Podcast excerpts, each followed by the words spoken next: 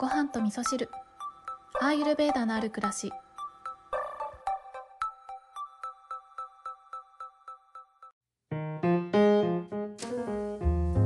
こんにちは、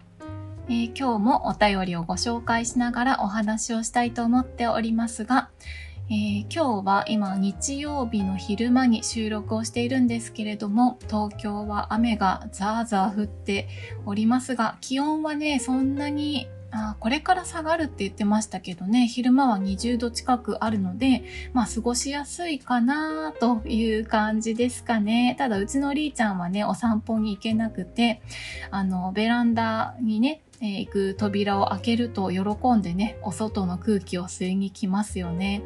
私は今日はりーちゃんと一緒にベランダを眺めながらチャイを飲んだりしてね過ごしていたりとか、あとはね部屋のあの引っ越しの片付けをしようかなって思いつつも、なんかダラダラダラダラ過ごしてしまって、今日はなんかねもうエネルギー有り余ってんなーって感じなんですけどね。で先ほどえー、お昼ご飯食べに行ったんですけれども、お昼ご飯はソイミートのねパテを使ったビーガンバーガーを食べたんですけれども、あのねなんとなく知ってるんですよね。これは消化に悪いぞっていうこと知ってるんですけど、でも確認のためにまたね、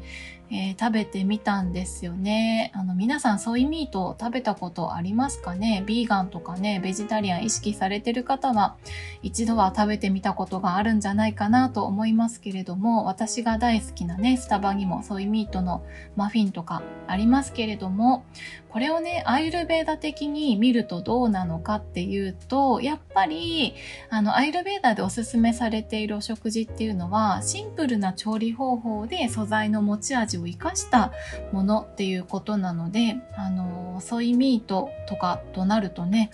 あのソイはどこに行ったかなっていう感じなので、結構複雑なお味になってしまってね、あの体がねこれはなんだ何物が入ってきたんだっていう感じで消化するのがちょっと難しい食べ物になるんだよなってことは知ってたんですよね。でまあ実際食べてみて、えー、お昼ご飯を食べてからまあよじかん以上経ってるんですけれども、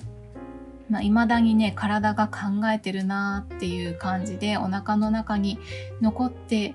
いて、まあ、体が一生懸命消化しようとしてくれているところですよね。うん、で今日はねゴールデンウィーク最終日ということもあって、えー、このあとね、えー、夕方のごじはんに、えー、ジョジョ園をね予約してえー、くれたのでに号さんとジョジョ園に行くんですけど、もうね私は頼むものはね決めていて、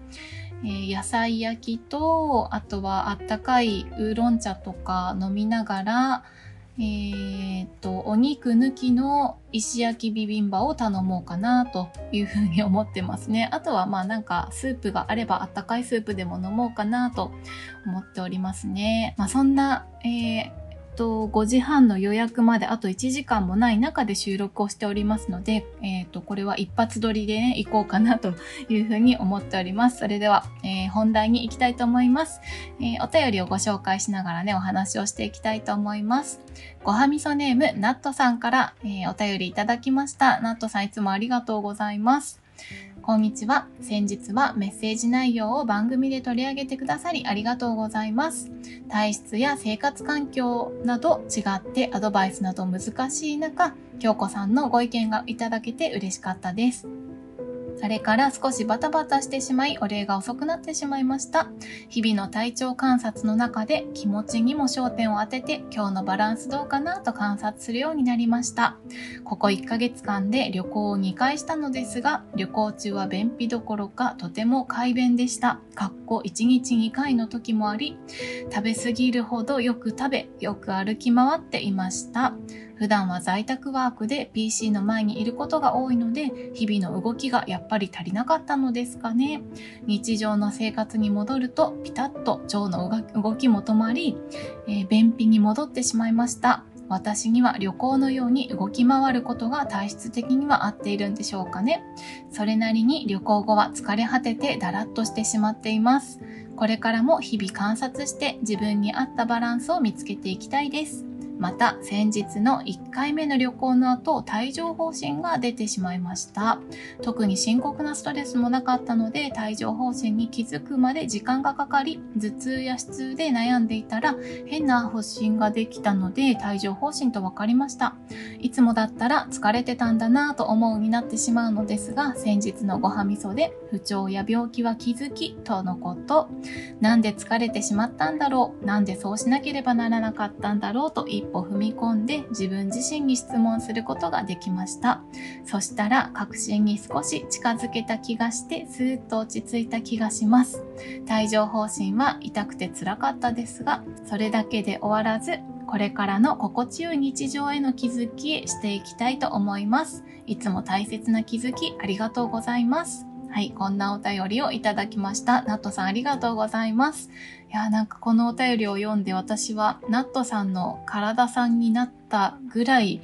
ぐらいというか、あの、ナットさんの体になったような、えー、心地でね、あの、目を向けてくれてありがとうっていうふうにね、思いました。そう、そういうことなんですよね。あの、何でもね、自分の体のことは何でも知ってる、私は理解できてるって思っちゃうところから、なんかすれ違いがね、始まっちゃったりとかして、本当はこうなんだよな、声聞いてほしいんだよなっていうことでね、帯状疱疹を発してみたりとかね、いろんなサインを出してくれるのが体なんですよね。だからそこに踏み込んで、いろんなことをね、気づいてあげられたっていうのはとっても、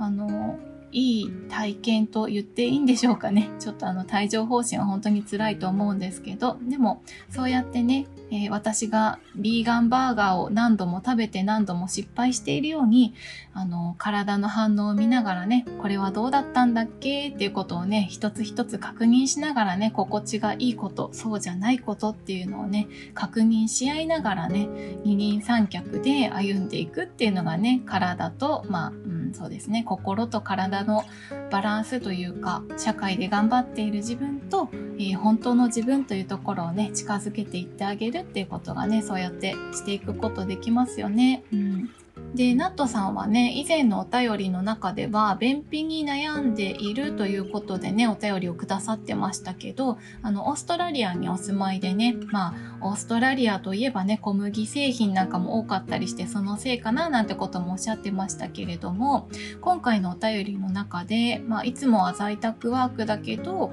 旅行に行ったら、